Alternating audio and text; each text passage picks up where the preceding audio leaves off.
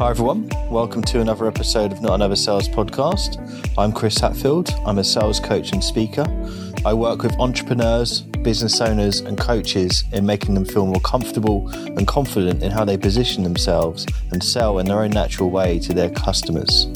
I also work with a variety of individuals in the world of sales, from those just starting out their career to those working from an exec or director level.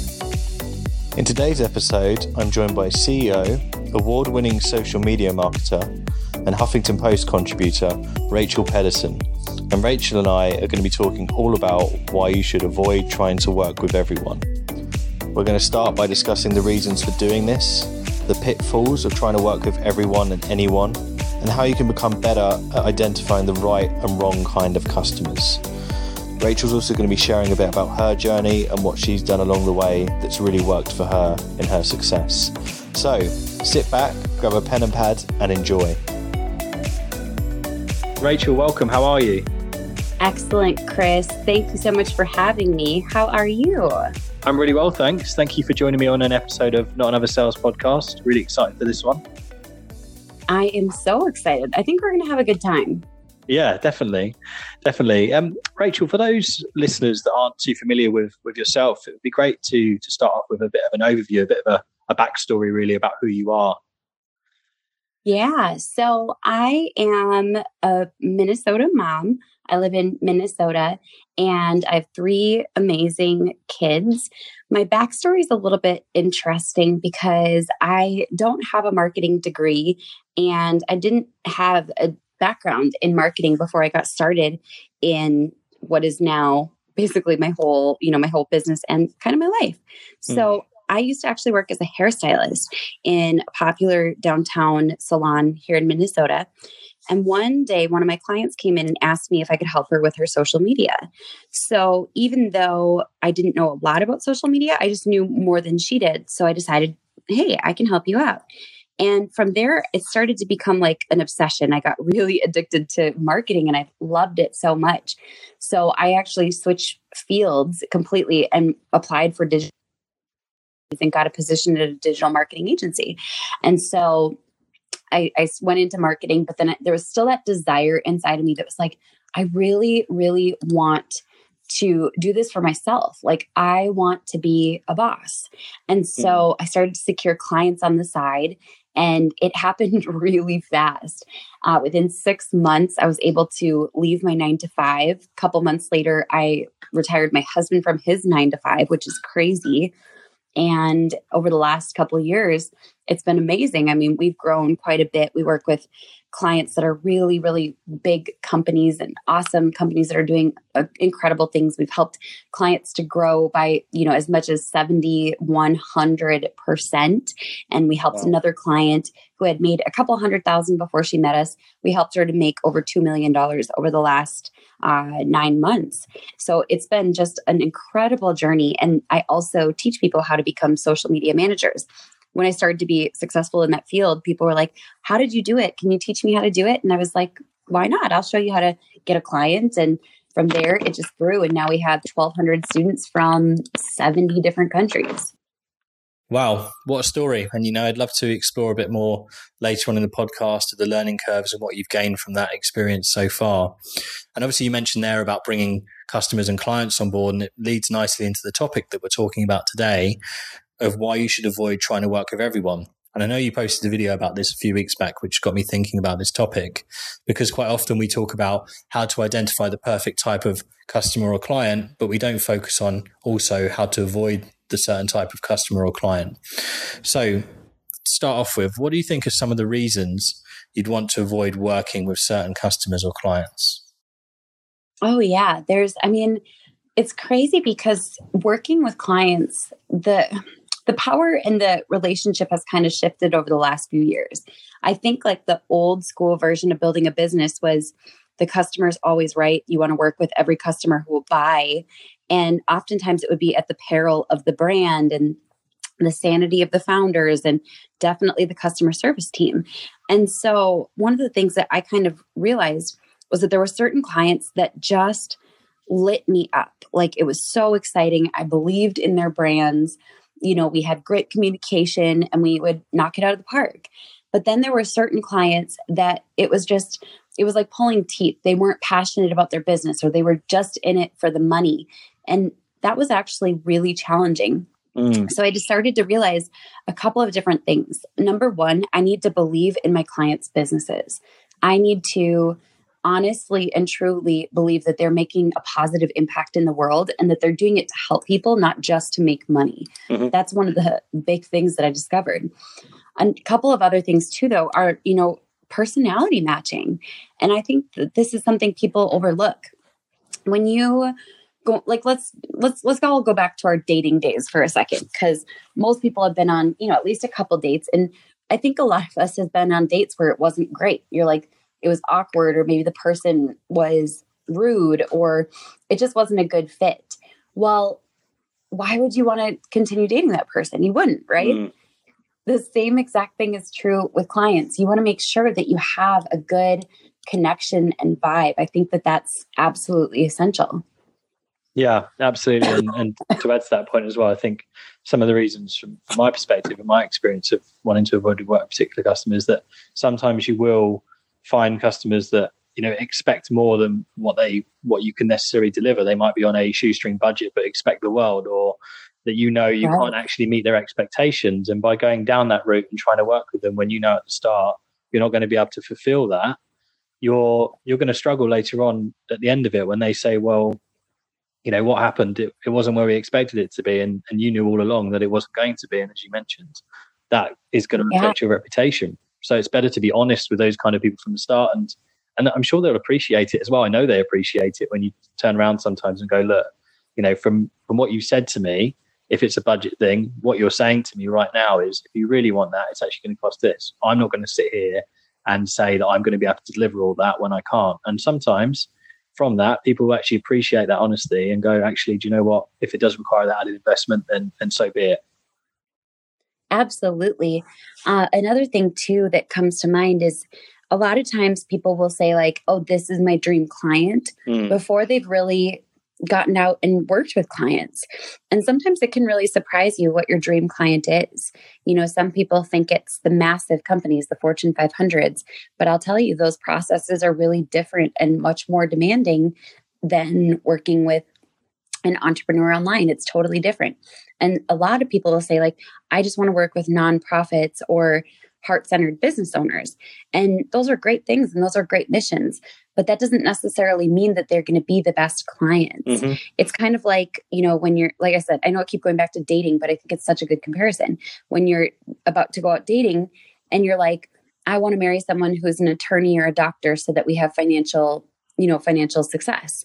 And that's great, but you're missing so much else. You know, you're missing that. And if you're like, I want to marry a musician because I think that they're passionate, you might be missing a whole pool of people that would actually be a much better fit. Yeah, absolutely. And and as you mentioned there, when you go after people for the name, it's often that you're going after their name because of the external brand that they portray, not necessarily the internal challenges or the internal kind of um, processes that go on within within that business. And particularly if it's not within your speciality or a niche, you you might be going after that name to think oh, I might look good on our website or you know I like that brand. It's it's making sure, as you said at the start, that finding that that perfect fit and not just getting attracted to those names for the wrong reasons. Like asking yourself, why is it that we want to work with them? And I don't think enough people do that before they commit to working with customers and clients. I honestly, yeah, I think that that's huge. I think honestly, the first thing that you should do is actually get out there and work with some different clients and it's going to be a little messy at first, but you might discover through that process what ends up being your ideal clients. Mm. I mean, we've touched on a couple of them already, but what other pitfalls do you see of of people sort of ignoring this and thinking, no, I'm going to try and work with everyone. I'm going to ignore the, the signs at the start. What what can occur as a result of this? Oh my gosh. One of the most dangerous things for an entrepreneur is burnout when you're doing something that doesn't align with what your mission is, like what your goal and your dream for your business and for the contribution that you bring to the world, when you ignore that and you just say, I'm going to work for anyone who pays me, mm-hmm. suddenly you can burn out fast. you can find yourself starting to wake up and resenting the workday. You can wake up and find yourself resenting the calls of clients and being frustrated and upset and saying like i don't even know if i want to do this anymore. And so protecting yourself from burnout is something you absolutely have to do. That's one of the major pitfalls. Um, i actually think that's probably the biggest pitfall of all. Mm. and related to that burnout as you say if you're trying to work with everyone you kind of lose sight of your purpose and your motivation as to why you started doing what you're doing in the first place. And and that leads to that burnout and that feeling of resentment because you've you've kind of lost that passion and that kind of fire that you had at the start because you've just overloaded yourself with everything. And from that yeah. you then find it hard to differentiate yourself. You you you go into a market thinking you know i'm different because of this x y and z. You then try and work with everyone. You then lose sight of your purpose and then you actually realize you know what? I'm i might be saying something different but i'm just the same as my competition. Absolutely. One thing that um, you know, when you were talking about that, trying to expand to everyone, I had uh, John Lee Dumas on my podcast a couple of weeks ago, and he used the phrase of some people just going a mile wide and an inch deep. In that, when you first start out, it's it's really yes, you need to try a lot of flavors, but once you do find your angle or your niche, is really drilling down to that down to that because it's also about your business isn't just about bringing on board potential customers and clients. It's also about honing and perfecting your craft and building that experience. But over that time, if you're working with anyone and everyone, you're not really developing much in your particular area that you're focusing on. Absolutely. But I, I love that he differentiates that there's the before and the after. Mm. Once you discover what you love and what you're passionate about and what you're good at, it's totally different. But before that point, you do have to try some different things. Mm. Yeah, yeah. It's just about trying all those flavors, isn't it? It's thinking it's not coming into the, the market with a niche without actually exploring if that is your niche or you just you just never know you never know i mean some people come in for example coaching and think i'm going to be a sales coach and um, just work with a particular uh, area like telesales or a particular vertical but you know they might go into another vertical and think actually do you know what a lot of the stuff i'm talking about a lot of the challenges are a lot more suited to what I can bring to this market. Yeah, I think that that's huge. Um, one of the things that's kind of interesting is, and I love to do this, really identifying what your strengths are naturally can be a huge part of the process of discovering what you can bring to the world. Mm. So I'm a big believer in like disc tests and strengths finder and Myers Briggs. I am obsessed with taking these tests because when you know your own natural strengths, and sometimes it might surprise you because people have told you that it's not a strength, it's a weakness. But when you know your own strengths, you can suddenly own them and find ways to incorporate them into what you do, no matter what field you're in. Yeah, absolutely. So, so on this topic, in terms of some practical advice for for people listening to this, how do people become better at identifying the right kind of customers and the wrong kind of customers earlier on in, in their process? Ooh, so one of the things that is a really great way is to make sure that you're not taking on clients without a solid discovery call. And a discovery call, if you spend your whole discovery call telling someone why they should work with you or talking about your services, that's honestly a recipe for disaster. Mm. I don't believe in that. I believe that discovery calls are a getting to know you. And so I ask a lot of guided questions. Like, for example, tell me about your dream customer. Tell me about your dream client. What lights you up? What gets you excited to work each day? What who, who, do you see in the marketplace killing it and who do you respect? Those types of questions can honestly show you very quickly what someone's goals are and what they align with. I'll never forget, you know, there was one person that I talked to and I asked him what his goals were and he instantly started talking about his goals of, you know, I want to make $100,000 first and then I want to make a million dollars. And I realized through the conversation that honestly it was all about the money. Mm. And that makes it really difficult to love on your customers and build a brand that's successful. So the discovery call is is not just an opportunity for you to sell people. It's an opportunity for you to learn about the potential client as well. Yeah.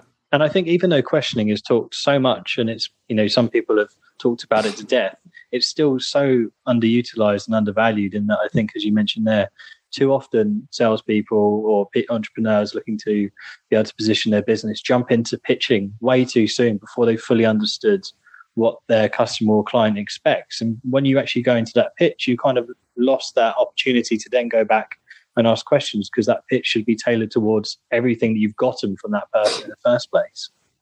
Absolutely. And to be honest, I don't usually pitch on the first call. Mm. I like to take some time and think about the strategies and what aligns with them. I'm not a huge fan of just focusing on how do I make money out of this. I want to make sure I'm listening and I'm focused.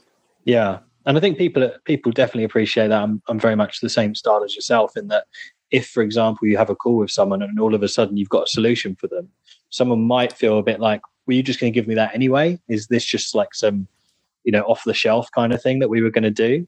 Whereas if you actually take some time and come back and go, and the key bit here is when you do pitch is you know you said x and this is why i'm going for y. So you said you needed this and this is why we're focusing on this. So it's kind of attaching everything back to that initial conversation. And from that you'll get a lot more buy-in and appreciation from your customers. Absolutely. Yeah that's i i love what you just said. It's so true. But suddenly when you stop focusing on yourself and you start focusing on the needs of your prospect they mm. feel it. It shifts the whole energy of the call. Mm, definitely. And on the topic of questions as well, being able to identify the right and wrong type of customers is also by the questions they ask you are, are just as important to give you an indication of where their head's at, what they're thinking about. And sometimes there might be some questions that they ask and you think, oh, this might be a sign that they're not the right type of customer for me, or they might be the right type of customer, just the way they're asking the questions, it might be like minded to yourself. Absolutely. Yes.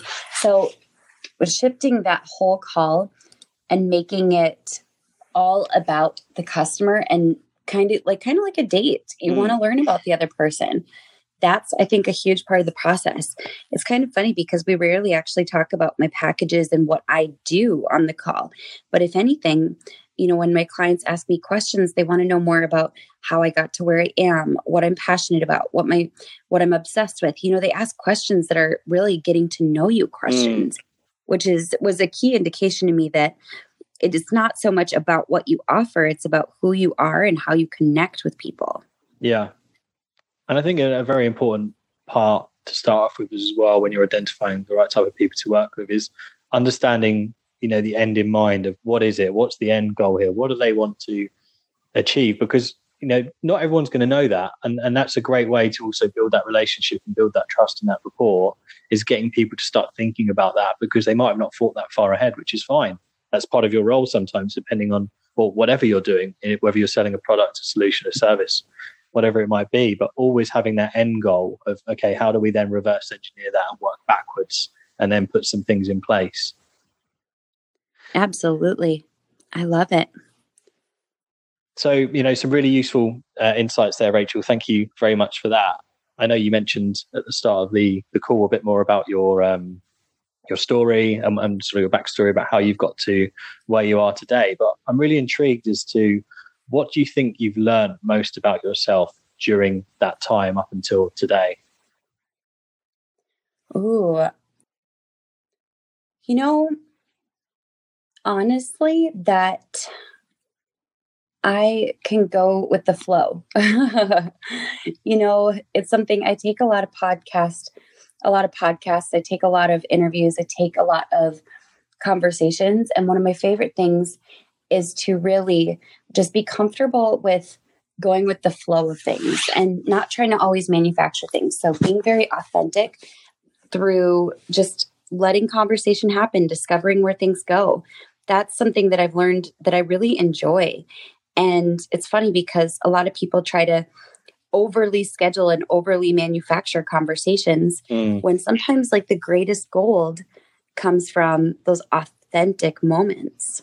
Yeah, I mean, I, I've, I've seen it a lot in my sales career and, and, and even my time during this, in that you'll always be able to tell when someone's asking a question and someone's giving an answer if that person's already preloaded in the gun the next question they're going to ask because they don't actually react or say anything back to what you've just been talking about.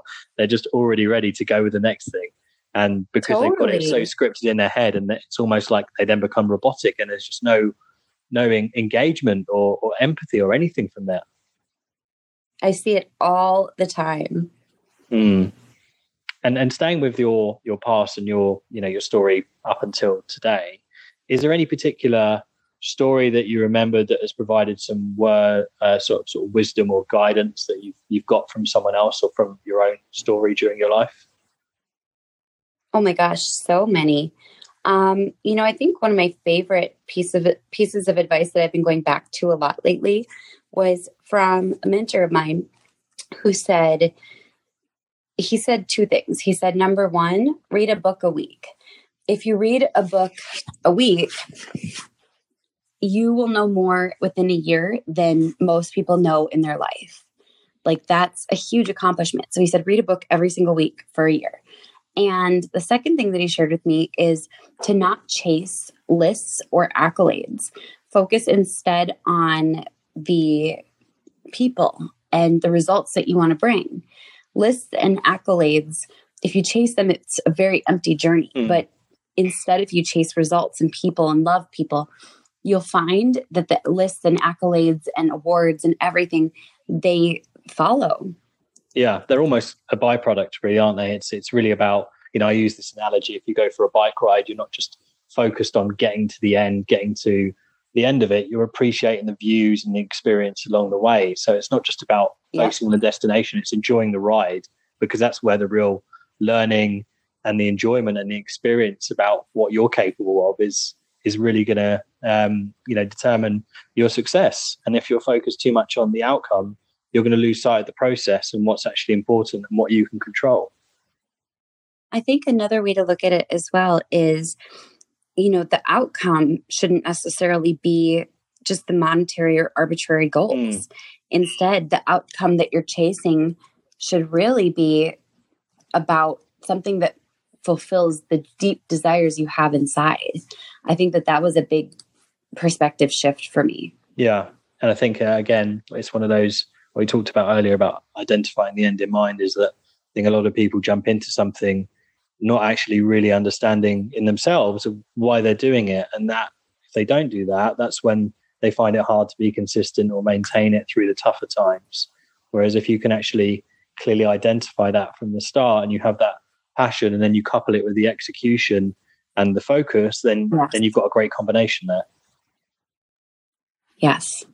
I think that that nails it, honestly. It sums it up so well. not necessarily having to relate to the topic we've talked about today, but do you have any other Yep. tips or techniques that you feel would benefit people in the world of selling or the world of marketing? Yeah. Um so I'll be honest, like selling wasn't something that was natural natural to me ever. Um I didn't understand how sales really worked for a long time. And one of the best things that I did that was super helpful and I think this is helpful for anyone is to find a mentor who's really good at sales. Mhm. I'm talking crushing it, you know, and watch what they do and learn from the way that they sell.